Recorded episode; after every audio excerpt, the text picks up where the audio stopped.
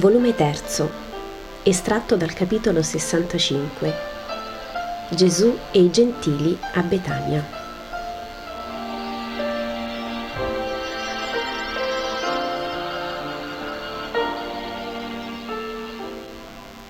Nella pace del sabato Gesù si riposa immerso in un campo di lino tutto in fiori appartenente a Lazzaro. Nell'ora tarda del meriggio tace anche il minimo soffio di vento fra gli alti steli. Da lontano, forse dal giardino di Lazzaro, all'improvviso, una, due, tre voci che chiamano. Maestro, Gesù! Gesù si scuote e si alza, e per quanto il lino al suo completo sviluppo sia molto alto, Gesù emerge per un bel pezzo da questo mare verde e azzurro. Eccolo là, Giovanni, grida lo zelote. E Giovanni a sua volta chiama Madre, il maestro è qui nel lino. E mentre Gesù si avvicina al sentiero che porta verso le case, ecco giungere Maria. Che vuoi, madre? Figlio mio, sono arrivati dei gentili con delle donne, dicono di aver saputo da Giovanna che tu sei qui. Dicono anche che ti hanno atteso per tutti questi giorni presso l'Antonia, Ah, ho capito, vengo subito. Dove sono? In casa di Lazzaro, nel suo giardino. Egli è amato dai romani e non ne ha il ribrezzo che ne abbiamo noi. Li ha fatti entrare con i loro carri nell'ampio giardino per non dare scandalo a nessuno. Va bene, madre, sono soldati e dame romane, lo so. E che vogliono da te? chiede la madre. Quello che molti in Israele non vogliono, luce. Ma come e cosa ti credono? Dio forse? A modo loro sì. Per loro è facile accogliere l'idea di un'incarnazione di un Dio in carne mortale, più che fra di noi. Allora sono giunti a credere nella tua fede? Non ancora, mamma. Prima devo distruggere la loro. Per adesso io sono per loro un sapiente, un filosofo, come loro dicono, ma sia questa brama di conoscere dottrine filosofiche, sia la loro tendenza a credere possibile la incarnazione di un Dio, io sono aiutato molto nel portarli alla vera fede. Credilo, sono più ingenui nel loro pensiero di molti di Israele. Ma saranno sinceri, si dice che il Battista, no, fosse stato per loro Giovanni sarebbe libero e sicuro. Chi non è ribelle è lasciato stare Anzi, ti dico, presso di loro l'essere profeti è una garanzia per essere rispettati. Non essere preoccupata, mamma, non mi verrà da lì il male. Ma i farisei, se sanno, che diranno anche di Lazzaro, tu sei tu e devi portare la parola al mondo, ma Lazzaro è già tanto offeso da loro. Ma è intoccabile, lo sanno protetto da Roma Bene, allora ti lascio, figlio mio. Ecco Massimino per condurti ai gentili. E Maria, che aveva camminato al fianco di Gesù per tutto questo tempo, si ritira svelta, andando verso la casa dello zelote, mentre Gesù entra da una porticina di ferro aperta nella cinta del giardino in una parte remota di esso, là dove il giardino si muta in frutteto, presso cioè al luogo dove in futuro sarebbe stato sepolto Lazzaro. Là è anche Lazzaro e nessun altro. Maestro, mi sono permesso di ospitarli. Hai fatto bene, dove sono? Là, in quell'ombra di bossi e lauri. Come vedi, sono lontani almeno 500 passi dalla casa. Va bene, va bene. La luce venga a voi tutti.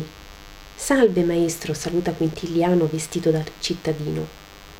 Le dame si alzano per salutare sono Plautina, Valeria e Lidia, più un'altra anziana che non so chi sia né che sia, se dello stesso grado o di grado inferiore. Sono tutte vestite molto semplicemente e nulla le distingue. Abbiamo voluto seguirti, tu non sei mai venuto. Ero di guardia al tuo arrivo, ma non ti ho mai visto. Io pure non ho mai visto un milite che mi era amico alla porta dei pesci. Aveva nome Alessandro Alessandro, non so di preciso se è quello, ma so che tempo fa dovemmo levare per calmare i giudei un milite colpevole di aver parlato con te. Ora è ad Antiochia, ma forse tornerà. Uff, come sono seccanti quelli che vogliono comandare anche ora che sono soggetti. E bisogna barcamenare per non andare a cose grosse. Ci fanno la vita difficile, credilo. Ma tu sei buono e sapiente. Ci parli? Forse presto lascerò la Palestina. Vorrei avere qualcosa di te da ricordare. Vi parlerò, sì, non deludo mai. Che volete sapere? Quintiliano guarda le dame interrogativamente. Quello che vuoi, maestro, dice Valeria. Plautina si alza di nuovo e dice Ho molto pensato. Avrei tanto da conoscere. Tutto. Per giudicare. Ma se è lecito chiedere, vorrei sapere come si costruisce una fede, la tua per esempio, su un terreno che tu hai detto privo di fede vera. Hai detto che le nostre credenze sono vane, allora rimaniamo senza nulla come giungere ad avere. Prenderò l'esempio da una cosa che voi avete, i templi, risponde Gesù. I vostri edifici sacri, veramente belli, la cui unica imperfezione è di essere dedicati a nulla, vi possono insegnare come si può giungere ad una vera fede e dove collocare la fede. Osservate. Dove vengono costruiti? Qual è il luogo possibilmente scelto per essi? come sono costruiti. Il luogo generalmente spazioso, libero ed elevato e se spazioso e libero non è, lo si fa tale, demolendo quanto lo ingombra e stringe. Se non è elevato lo si sopraeleva su uno stereobate più elevato di quello usuale di tre gradini, usato per i templi posti già su una naturale elevazione. Chiusi in una cinta sacra per lo più, e formata da colonnati e portici entro cui sono chiusi gli alberi sacri agli dei, fontane ed altari, statue e stele, sono preceduti solitamente dal prepileo, oltre il quale è l'altare dove vengono fatte le preci al lume. In fronte a questo vi è il luogo del sacrificio, perché il sacrificio precede la preghiera. Molte volte, specie nei più grandiosi, il peristilio li cinge di una ghirlanda di marmi preziosi. E poi marmi, statue, frontoni, timpani. Fanno del tempio un edificio nobilissimo, anche alla vista più rozza. Non è così? È così, maestro. Li hai visti e studiati molto bene, conferma e loda Plautina. Ma se ci consta che non è mai uscito dalla Palestina, esclama Quintiliano. Non sono mai uscito per andare a Roma o ad Atene, ma non ignoro l'architettura di Grecia e di Roma e nel genio dell'uomo che ha decorato il Partenone io ero presente, perché io sono dovunque vita e manifestazione di vita. Là dove un saggio pensa, uno scultore scolpisce, un poeta compone, una madre canta su una cuna, un uomo fatica sui solchi, un medico lotta con i morbi, un vivente respira, un animale vive, un albero vegeta. Là io sono insieme a colui da cui vengo. Nel boato del terremoto o nel fragore dei fulmini, nella luce delle stelle o nel flusso delle maree, nel volo dell'aquila o nel sibilo della zanzara, io sono col Creatore Altissimo. Sicché tu, tu sei tutto, e il pensiero e le opere umane anche, chiede ancora Quintiliano. Io so. I romani si guardano stupiti. Un silenzio lungo e poi, timidamente, prega Valeria. Svolgi il tuo pensiero, maestro, perché noi si sappia cosa fare. Sì, io vi dico, la fede si costruisce come si costruiscono i templi di cui siete tanto orgogliosi. Si fa spazio al tempio, si fa libertà intorno ad esso, si fa elevazione ad esso. Ma il Tempio dove mettere la fede, questa deità vera, dove è? chiede Plautina. Non è deità, Plautina, la fede, è una virtù. Non vi sono deità nella fede vera, ma vi è un unico e vero Dio. Allora egli è lassù, solo, nel suo Olimpo, e che fa se è solo? basta a se stesso e si occupa di ogni cosa che è nel creato. Ti ho detto prima, anche al sibilo della zanzara è presente Dio. Non si annoia, non dubitare, non è un povero uomo padrone di un immenso impero in cui si sente odiato e in cui vive tremando. È l'amore e vive amando. La sua vita è amore continuo basta a se stesso perché è infinito e potentissimo, è la perfezione. Ma tante sono le cose create che vivono per il suo continuo volere che egli non ha tempo di annoiarsi. La noia è frutto dell'ozio e del vizio. Nel cielo del vero Dio non vi è ozio e non vi è vizio. Ma presto egli avrà, oltre agli angeli che ora lo servono, un popolo di giusti giubilanti in lui e sempre più questo popolo si accrescerà per i credenti futuri nel vero Dio. E gli angeli sarebbero i geni? chiede Lidia. No, sono esseri spirituali come lo è Dio che li ha creati. E i geni che sono allora? Quali voi li immaginate sono menzogna. Non esistono così come voi li immaginate. Ma per quell'istintivo bisogno dell'uomo di cercare la verità, anche voi avete sentito che l'uomo non è solo carne e che al suo peribile corpo è unito un che di immortale. E così lo hanno le città e le nazioni. Ecco allora che credete, che sentite il bisogno di creare i geni. E vi date il genio individuale, quello della famiglia, della città, delle nazioni. Voi avete il genio di Roma, avete il genio dell'imperatore e li adorate come divinità minori entrate nella vera fede, avrete conoscenza ed amicizia dell'angelo vostro, al quale darete venerazione, non adorazione, perché solo Dio va adorato. Hai detto pungolo dell'anima che è viva e presente anche nei pagani e sofferente in essi perché delusa. Ma l'anima da chi viene? domanda Publio Quintiliano. Da Dio, egli è il creatore, ma non nasciamo da donna per connubio con uomo. Anche i nostri dei sono generati così. I vostri dei non sono, sono i fantasmi del vostro pensiero che hanno bisogno di credere, perché questo bisogno è più imperioso di quello del respirare.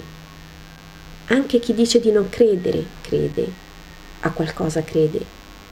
Il fatto solo di dire io non credo in Dio presuppone un'altra fede, in se stesso magari nella propria mente superba, ma credere si crede sempre. È come il pensiero. Se voi dite io non voglio pensare oppure io non credo a Dio, solo per queste due frasi che dite mostrate di pensare e che non volete credere a quello che sapete esistere e non volete pensare. Circa l'uomo, per essere esatti nell'esprimere il concetto dovete dire L'uomo è generato come tutti gli animali da un connubio fra maschio e femmina, ma l'anima, ossia quella cosa che differenzia l'animale uomo dall'animale bruto, viene da Dio. Egli la crea di volta in volta che un uomo è generato, o meglio, è concepito in un seno e la innesta in questa carne che altrimenti sarebbe solamente animale. E noi l'abbiamo, noi pagani, a sentire i tuoi connazionali non parrebbe, dice ironico Quintiliano. Ogni nato da donna l'ha. Tu hai detto però che il peccato la uccide. Come allora in noi peccatori è viva? chiede Plautina. Ma voi non peccate nella fede credendo di essere nel vero. Quando conoscerete la verità e persisterete nell'errore, allora peccherete. Ugualmente, molte cose che per gli israeliti sono peccato, per voi non lo sono, perché nessuna legge divina ve lo proibisce. Il peccato è quando uno scientemente si ribella all'ordine dato da Dio e dice so che ciò che faccio è male, ma lo voglio fare ugualmente. Dio è giusto, non può punire uno che fa il male credendo di fare il bene punisce chi, avendo avuto modo di conoscere bene e male, sceglie quest'ultimo e vi persiste. Allora in noi l'anima è e vive presente. Sì, e sofferente. Credi proprio che essa si ricordi di Dio? Noi non ci ricordiamo del seno che ci ha portati, non potremmo dire come era fatto nel suo interno. L'anima, se ho ben capito, viene spiritualmente generata da Dio.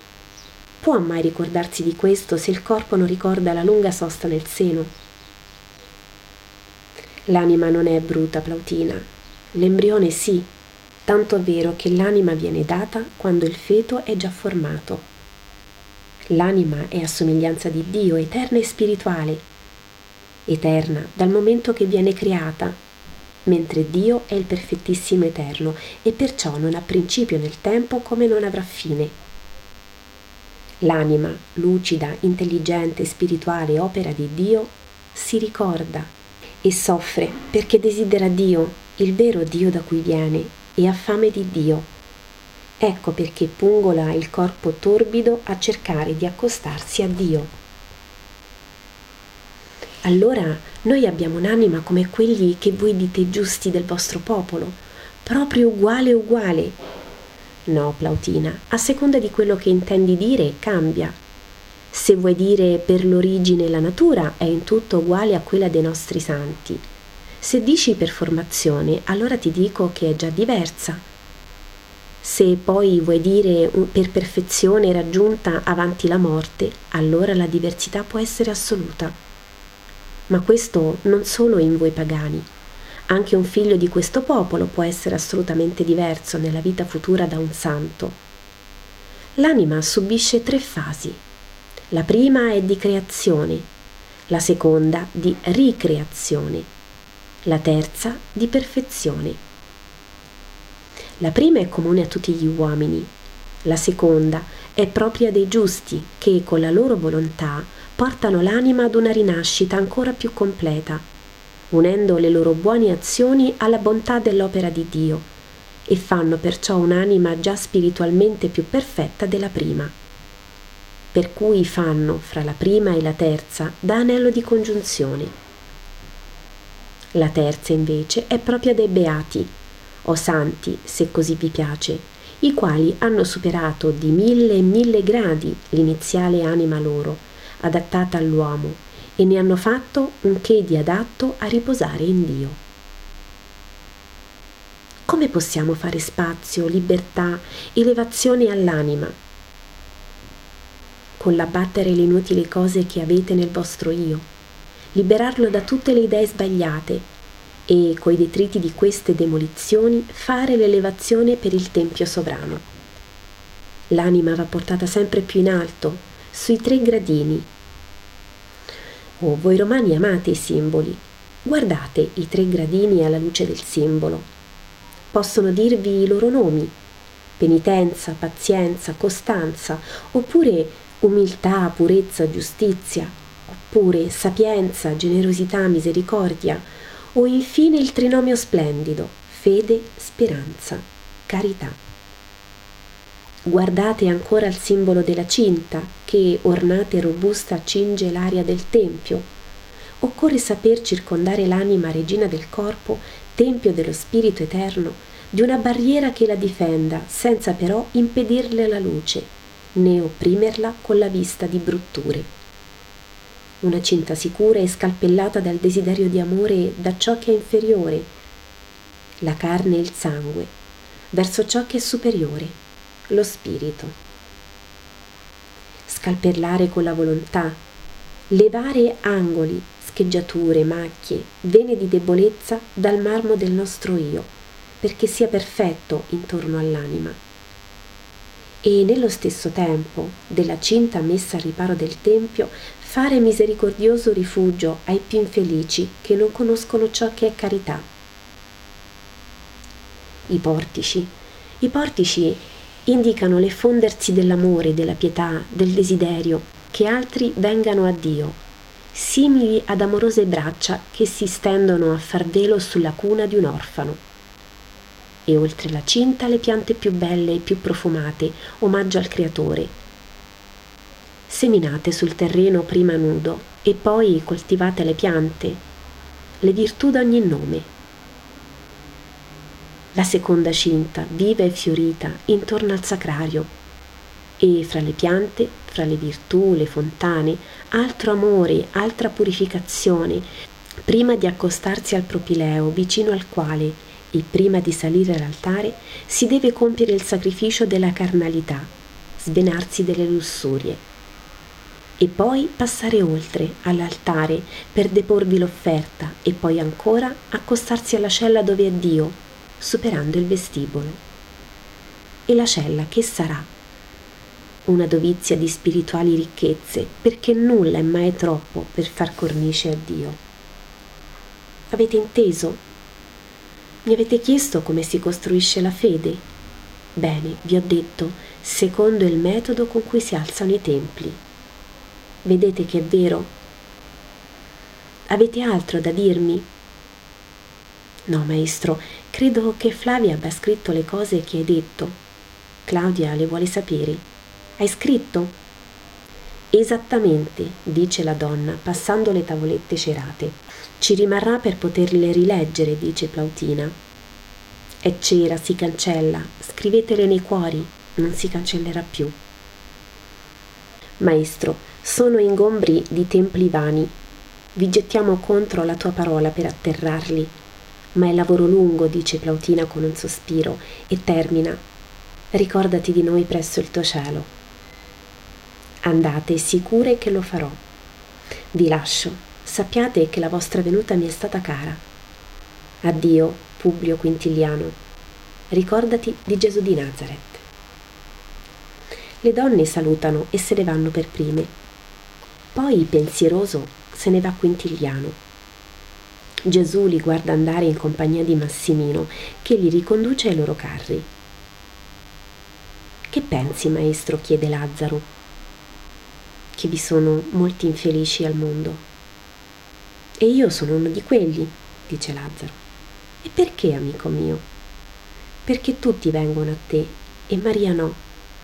È dunque la rovina più grande Gesù lo guarda e sorride. Tu sorridi, ma non ti duole che Maria sia inconvertibile, non ti duole che io soffra. Marta non fa che piangere dalla sera del lunedì. Chi era quella donna? Non sai che per un'intera giornata abbiamo sperato fosse lei? Sorrido perché sei un bambino impaziente e sorrido perché penso che sprecate male energie e lacrime Fosse stata lei, io sarei corso a dirvelo. Allora non era proprio. Oh Lazzaro, hai ragione, pazienza, ancora pazienza. Ecco, maestro, i gioielli che mi hai dato per la vendita sono divenuti denaro per i poveri. Erano molto belli, di donna. Sì, erano di quella donna. Me lo sono immaginato. Ah, fossero stati di Maria, ma lei ma lei... Perdo la speranza, mio Signore. Gesù lo abbraccia senza parlare per un poco, poi dice, Ti prego tacere di questi gioielli con chi che sia. Ella deve scomparire dalle ammirazioni e dagli appetiti, come una nuvola che il vento porta altrove, senza che ne resti traccia sull'azzurro. Sta sicuro, maestro. E in cambio portami Maria la nostra infelice Maria.